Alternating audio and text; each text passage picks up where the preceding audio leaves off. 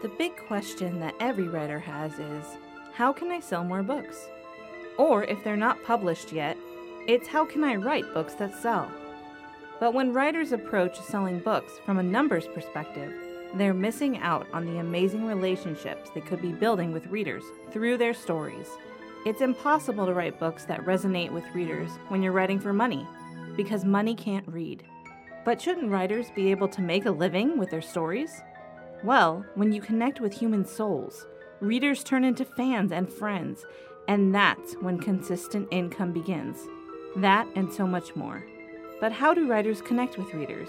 That is the question this podcast aims to answer. My name is Kristen Spencer, and this is the Expensive Words Podcast.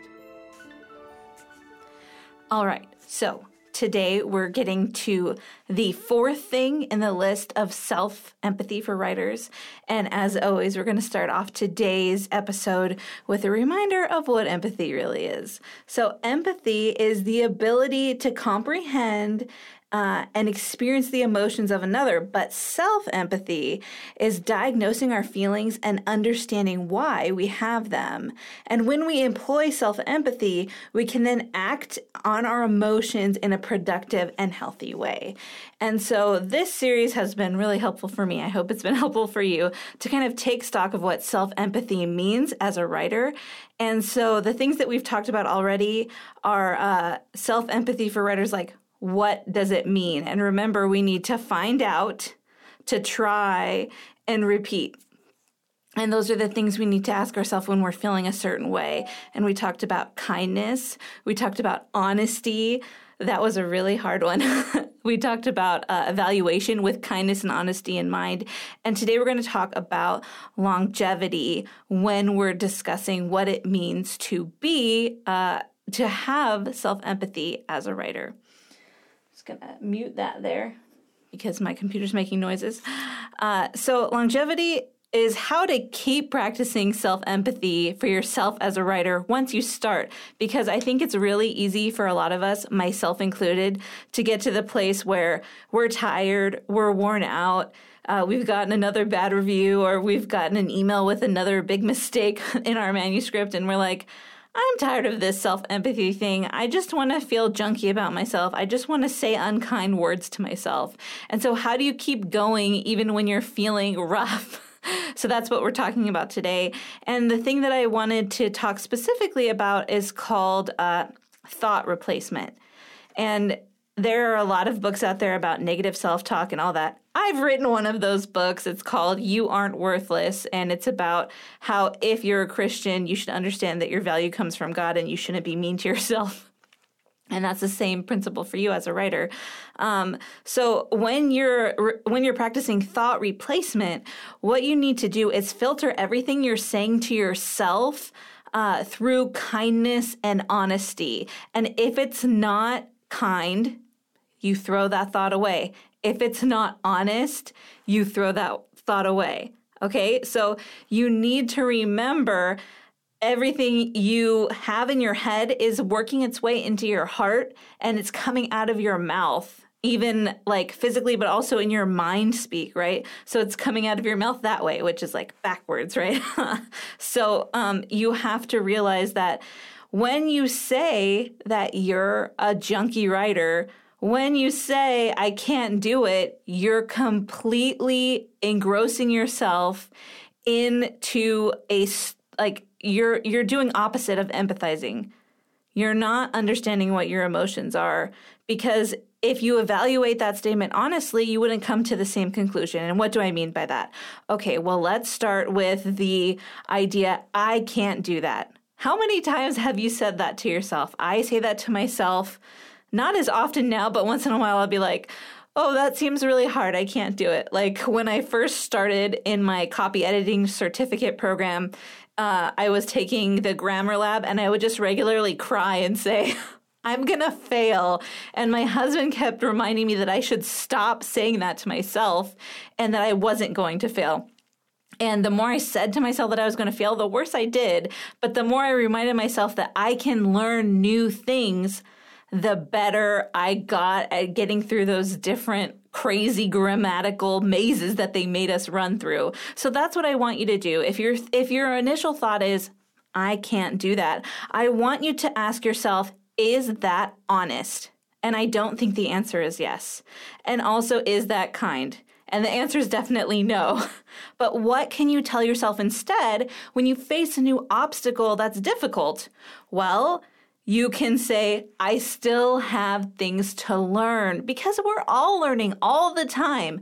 I'm learning, right? Just because I'm a professional editor and I've written a best selling book, that doesn't mean that I stop learning. I'm always learning, especially lately as an entrepreneur. I'm learning really difficult new things that I need to know in order to be able to move forward in my career and to be able to help amazing writers like you because that's my heart is I want to help you tell the story of your heart. What about also the thing, the, the saying, my writing is trash? and we've been talking about that a lot because I said that a few episodes ago as an example of how my writing used to be. And then I was like, that's not that's not very self-empathetic to my writer self, is it? And so I had to go back and think, what could I say instead of calling my writing trash?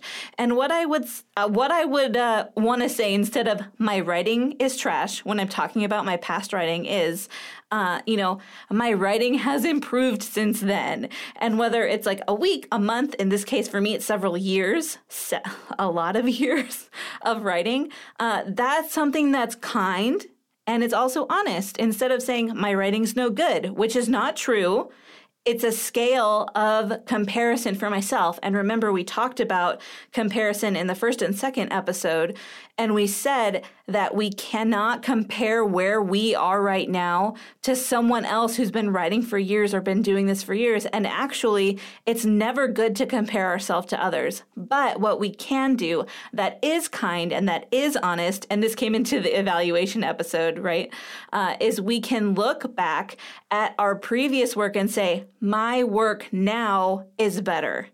And that would create an honest and kind evaluation for us to work off of.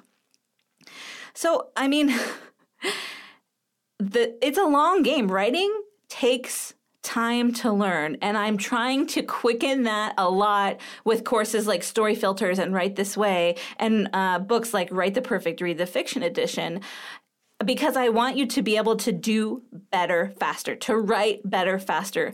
But it takes it takes time to learn new skills. That is what you need to go through. Is saying, "Okay, I understand that there might be a moment in my life where I will be better at writing and that's in the future." And then to say, "That's okay. And there's also a time when you can say, my writing could be better. That's not unkind, and it's true.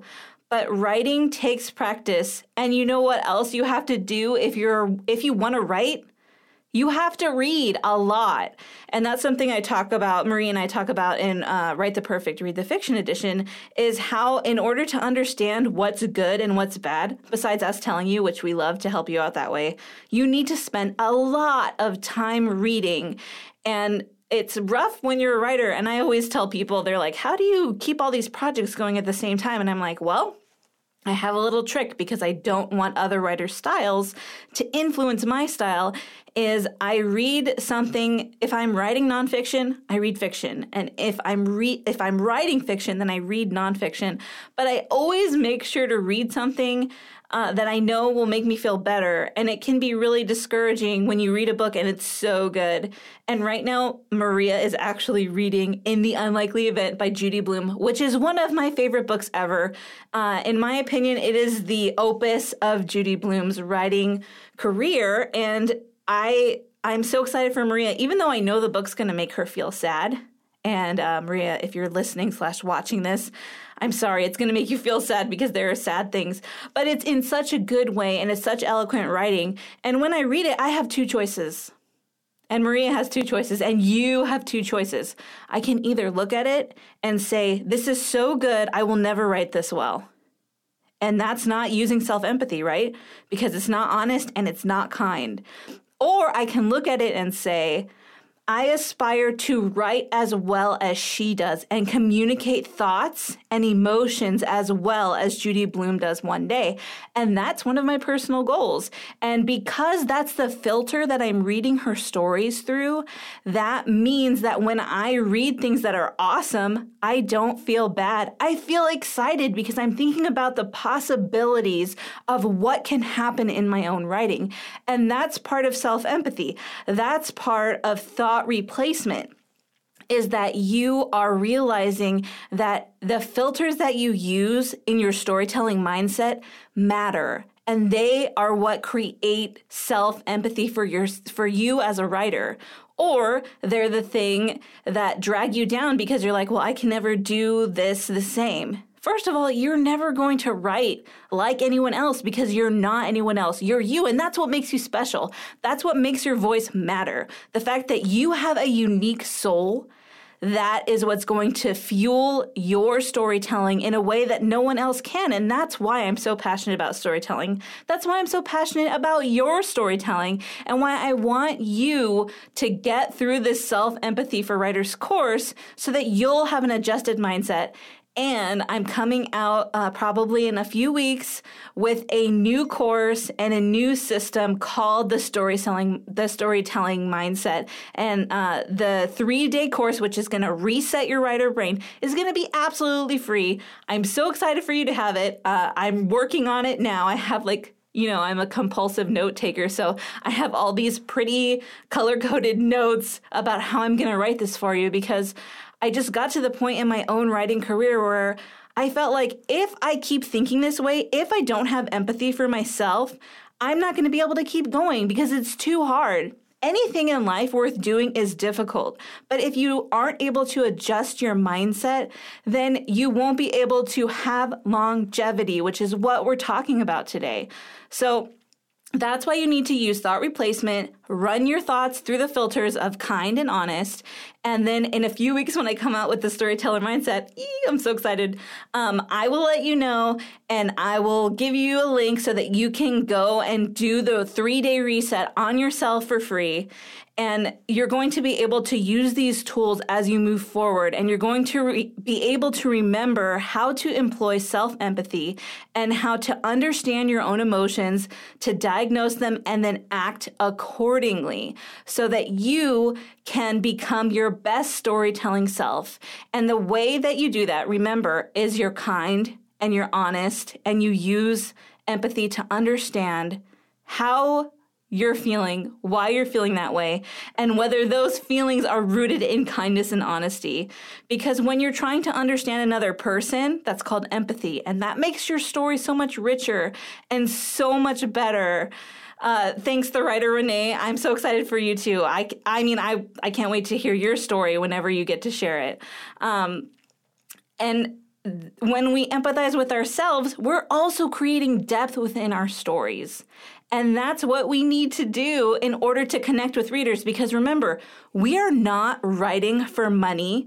We are writing for readers because money can't read, right? And because we want that connection with people, that's why we write. We're, we're not writing to get rich. Because when you write a story to get rich, your story is junk. But when you write to make a human connection with another soul, that's when the storytelling matters. And that's when you write the best stories. So, that's today's episode. I'm really uh, excited for you to hear the last episode tomorrow, where we're going to go over managing expectations. Because in self empathy, I think that is one of the most difficult things to do, especially for me. I mean, if you could see my office right now, it's covered in to do lists because I'm doing a launch this week of Story Filters, which I have been working on for months. I cannot wait for you to see it. Uh, it is going to be awesome. It's going to change your writing forever. And the tagline is stop doing the one thing readers hate most. And uh, it's a totally free course. You're going to get a free video companion course with me where I'm going to walk you through everything. And there's also a free audiobook. So that's coming out this week. But yeah, I mean, I have to be really careful about managing my expectations when I'm working on big projects like story filters, Write This Way, the storyteller mindset.